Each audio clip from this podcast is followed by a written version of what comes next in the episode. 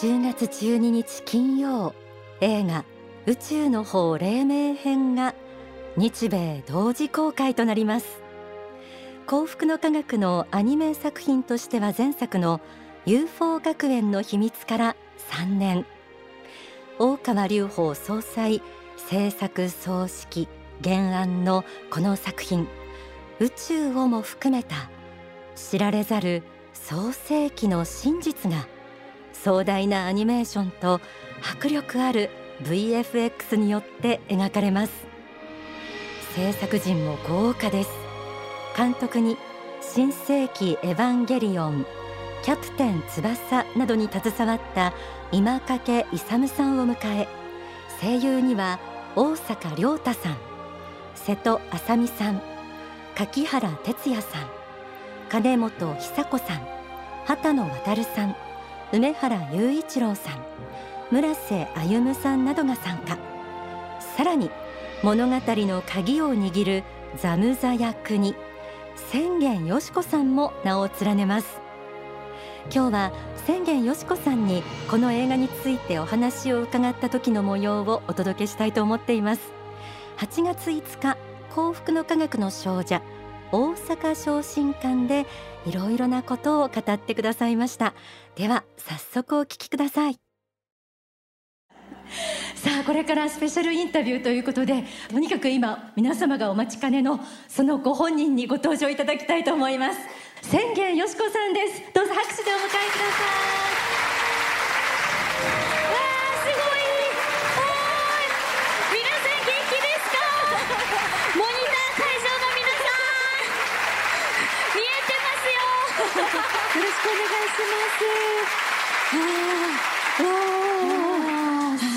ですね、やっぱり大阪よかった、ね、ちょっと私一つ打ち明けてもいいですか、はい、実は一昨日夢でトークショーをする夢を見たんですけど、それが、はい、イオンモールとか のイベントホールでイレギュラーでやるみたいな夢だったんですね。でなぜかお笑い芸人の千鳥さんと一緒に出るっていう夢だったんですけど良さそうですけどね。千言さん先行ってください、映画の宣伝してくださいって言われてそう閑散としていて、そこに飛び込んで皆さんとか言って、どうやって皆さんにお話を伝えたらいいだろうと思って、すごくおしようっていう夢見たので、今日はこうやってたくさんの方がもういらっしゃってくださったので、それは温かく感じますよね。すごく安心しております。よろしくお願いしますちょっとこう千言さんなりのお言葉で、はい、ストーリーをご紹介いただけますか？そうですね、皆さん UFO 学園は見られた方はそうですよねですよね。私も出勤前に渋谷で見ましたそういうタイミングだからまさか出させていただけると思ってなかったんですけどUFO 学園で出ていた主人公たち、レイをはじめとする5人が地球を守るために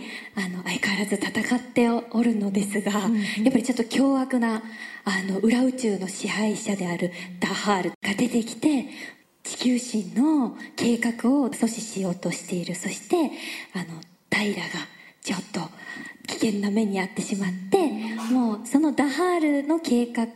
を止めに行くっていうのと、あと友達を救いに行くために3億3000万年前にレイがタイムスリップして、その行く過程の中でいろんな星々が判滅してしまってる中で、3億3000万年前の地球でいろんな経緯でいろんな宇宙からいろんな宇宙人たちが、アルファ様によって導かれて、こうなんていうのかな、まず地球の基盤を作っていこうとするっていうところなんですけれども、なかなか結構戦闘シーンとかも多くてですね、この地球の基盤が一体どうやってできたのかって、これはもうよく都市伝説とか の番組で信じるか信じないかはあなた次第ですみたいなのあるじゃないですか、あれじゃなくても真実じゃないですか、それが一体どういったものなのかっていうのが解き明かされてるので、これはいや創世紀の話ですよね、はい、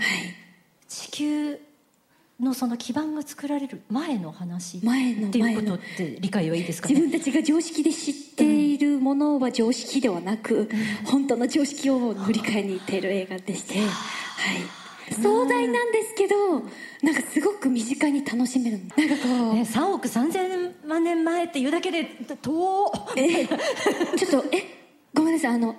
校で習ったのが旧石器時代でマックス昔で、そういう感覚ですよねって感じなんですけど、でもすんなりと3億3000万年前ってついこの間だったかもって思えるぐらい、本当にそうなんですよ。すんなり入ってくるのでもそれをやっぱり助けてくれてるのが個性豊かなキャラクターたちが一人一人やっぱり自分の中での葛藤とかドラマを持って複雑に絡み合っていく姿がすごく見事なので、本当に単純にエンターテインメントとして皆さんに楽しんでいただけると思います。はい、さあそんな中で、千言さんがザムザ役というこれ決してその何ですかはい、UFO 学園の秘密で出てきた正しい子たちという感じの感じではない感じのそうですね、どちらかというと、持っている誠意としては、強いものが弱いものを支配するという考え方を持っている、ゼータ星のレプタリアンさんですね。ちょっとレプタリアンさんってちょっとビビっちゃって「さん」つけちゃうんですけどちょっといつも癖でつけちゃうんですけど、そうレプタリアンさんでして、そのレプタリアンさんの中でももう最強の戦士、もう他にそのザムザさんより強いものはいないっていう最強の女帝の役で、私どっちかっていうと食べられる側だなみたいな感じで確かに美味しそうですもんね。そうですね、私が疑われちゃう結構体脂肪率は高めなんで多分美味しいと思うんですけどそうじゃないこの熱気もう十分伝わってますでしょうかね。本当に最高気温が35度を超える酷暑の中、大阪昇進館を埋め尽くすほどの信者やファンの方々にあふれて、千言さんのこの軽快なトーク、どっかんどっかん話題が起きていました。この後会場では千言さんが映画宇宙の方黎明編でザムザ役のアフレコを行っているシーンを特別に映像で公開しました。その音声と、引き続きトークの模様をお楽しみください。さあではですね、ここでそのザムザの声優に挑んでいる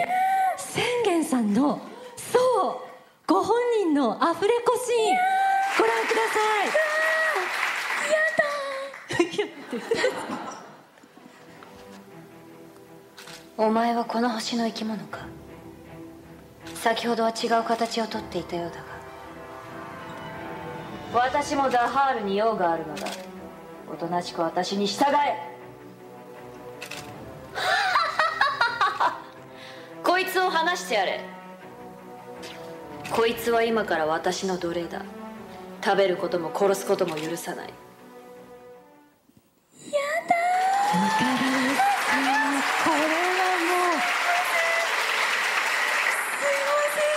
恥ずかしい。いやでも板についてたこといやそんな普段言わないですからね。奴隷にしてやるとかおとなしく私に従えとか言わないですから。従います従っちゃいます。いやちょっと顔もすごかったですね。なんか入り込んでましたよね。黒いお洋服と、こうなんだろう、顔の表情もそうですけど、役作りはどのようにされたんですか。いやでもやっぱ役作りは一応やっぱりこう航空の科学では宇宙人とか宇宙にまつわる経典がいっぱい出ているじゃないですか。アルファの方もそうですけど、もちろん全部読みまして、だって分かんないもんだって。強いものが弱いものを支配していい考え方って何それみたいな。で宇宙人さんってまたビビってさんつけちゃうんですけど宇宙人さんって結構本当に全然違う正義をお持ちじゃないですか。お持ちじゃないですか。だからこれを本当に正義だと思ってる方どういう感じなのかなってなると、やっぱり人物の思考回路とかの分析から入っていくので、やっぱ一応全部見て、そうですね、この言葉を言えるっていうのはどういう考え方かなっていうのをどんどん落とし込んでいったのと、あとやっぱり意外にやっぱ不安が強くてですね、やっぱりちゃんとできるかなとかっていう思いがあってすごく不安だったので、だからその役の探求と役に臨むにあたってのこう基盤作りというかの両方やりましたね。いやそれはもう計り知れない、心の中の鍛錬ですね。いや見事です。本当にこれだけでも楽しみですけれども、はい、で実際にアフレコにああやって臨んで、はい、どういう感じになるのかな、ザムザとしてもう一つこう発生すればそれでこう回転していくのかとか、探り探りだったとか、なんかそのあたり思い出せることありますか？でも結構最初にアニメの映像を先にいただけてたので、もうお家で何回もそのなんていうかな、仮アフレコみたいなのを自宅で何回もやって、で全くキャラが違うので自分で何回も録音して、これじゃちょっと弱そうだなとか、これじゃちょっと子供っぽいなとか、これだとちょっと部下2ぐらいかなとかって思って、なんかもっとこうしたいと何度も自分でiPhone のボイスレコーダーでやって、だからもうそのアフレコの直前は一人でお風呂とか温まりながら、さっきみたいなハッハッハみたいな笑い方をしたりとか、あとはこうなんだろうな、こうお前は今からは私の奴隷だとか、おとなしく私に従えとかっていうのをお風呂で大きい声で練習したんで、多分近所の方はなんかすごいやばい人が住んでる隣にとか思われたかもしれなくて申し訳ないんですけどもうぜひその方に、いやそんなことないと思うんですけど見ていただきたいですね。そうですね。でも結構固めていけたので、あとはもう現場入ったらもう目の前の映像にもう自分がこうちょっと一体にもうザムザさんになってるっていうイメージで、本当に羽も生えてるし本当に牙も生えてるし、もうやってる時はもう本気で私より弱いものは私に従うべきだっていうことを思いながらやってましたね。ではですね、改めて映画の、魅力をお願いいたします。そうですね、私はもうアフレコをした時もそうですし、何よりやっぱり一番最初にシナリオの段階で読ませていただいた時に、なんて面白い本なんだろうって本当に思ったんですね。やっぱりそれがなんで面白いって感じたかっていうと、もちろん個性豊かなキャラクターがそれぞれ一人一人のドラマがあって、信仰において葛藤があって、葛藤を超えて目覚めがあってっていうとこも描かれてますし、それだけじゃなくてこの物語をできればたくさんの方が本当に真実だって思うことができたなら、本当にそれができたなら、それだけで宗教戦争とかも人種差別とかも本当になくせる映画だなって思ったんです。それをすごく感じ取った時に、なんて今尊い役を与えていただいたんだろうってすごく思いました。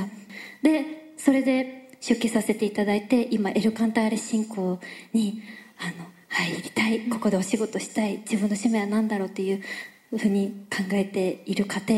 を踏まえて、23年間全部が自分の人生全てが宇宙の方の役作りだったっていうことをすごく思いました。なのでやっぱり信仰においての葛藤を乗り越えられるか乗り越えられないか、信じられるか信じられないかとか、そういうところもそうですし、だけじゃなくて本当にみんながやりたいけどきれいごとになっちゃったり、いろんな問題があって克服できない大きい問題も個人のレベルも、だってやっぱりいるじゃないですか、ちょっと言ってもこの人苦手だなとか思っちゃう人とか見て、個人のレベルでも違いを乗り越えるの難しいけど、でもそういうものをこの物語が真実だって信じることができるだけで超えていけるっていう可能性を持っているので、なのでそれを皆さんにも体感早く一日でもしていただきたいと思っております。はい、天使のモーニングコール、今日は8月5日幸福の科学大阪昇進館で行われた映画宇宙の法黎明編スペシャルトークショーの模様をお届けしてきました。ではここで大川隆法総裁の説法をお聞きください。日本は実を言うと UFO の最多出現地域の一つであるんです。最多出現地域ではあるんだけれども、全く報道されない地域でもあるわけで、数多くの現象が皆様の目や耳には届かないままで放置されている状態であります。私は今、例えば旧約聖書の中の創世記に書かれていることのもっと奥にある根源である本当の真相を皆様方に伝えています。地球の始まりと、そして宇宙との交流、人類の本当の歴史、こういうものを解き始めています。真実を知らせねばならないんです。それは次なる時代が今迫ってきているということを意味しているものであります。この仏法真理の中における宇宙の法の部分が皆様方に理解されなければ、次の段階というのが始まらないんです。宇宙から数多くの人たちが来ていますが、その姿を直接はなかなか表せません。また乗り物の一部を見せてもすぐに消えていきます。これが意味していることは何でしょうか。彼らは地球の文明に直接の関与をしないようにしていることは事実でしょうけれども、まだその時が来ていないことを意味していることも事実であろうと思います。ハリウッド映画に述べられているような宇宙人の地球侵略のようなことばかりが起きるわけではありません。そういう方々ばかりであるならば、とっくに、侵略は始まっているはずであります。彼らはそういう目で見ているのではないんです。地球で今この時代まで生き延びてきた人類も、またかつて宇宙の仲間たちと同根であることを知っているから、この地球の文明、独自の文明がどのように発展していくか、発達していくかということを見守りながら、ずっとそういう目で見てきているんだということです。自分らのかつての同胞たちがこの地球においてどのような文明を作っていくのかということをじっと見守っていて、そして交流していい時期が来るのを待っているんです。その時期はごく近いところにまで今迫ってきていると思います。その前の前提として、私は知識というものを皆さんに与えなければいけないと思っております。日本のみならず世界の皆様方に本当の知識、真実を教えなければならないと思います。それに基づいてどう判断し、どう行動すべきかということを考えねばならないということですね。そうした共通知識ができて初めて宇宙との交流が始まります。お聞きいただいた説法は、幸福の科学が発行する冊子月刊ヤングブッダの最新号に収められています。こちらをお読みになりたい方は、幸福の科学公式ホームページからご覧いただくか、お近くの幸福の科学にお気軽にお問い合わせください。では映画宇宙の法黎明編の最新予告編、音声でお楽しみください。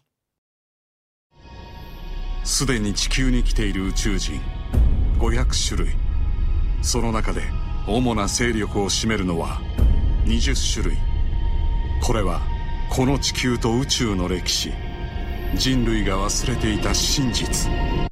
あなたはこの事実を知っていたか。強い者が弱い者を支配する、それが宇宙のルールだ。人々を襲うのは全員食らい尽くせ。レプタリア。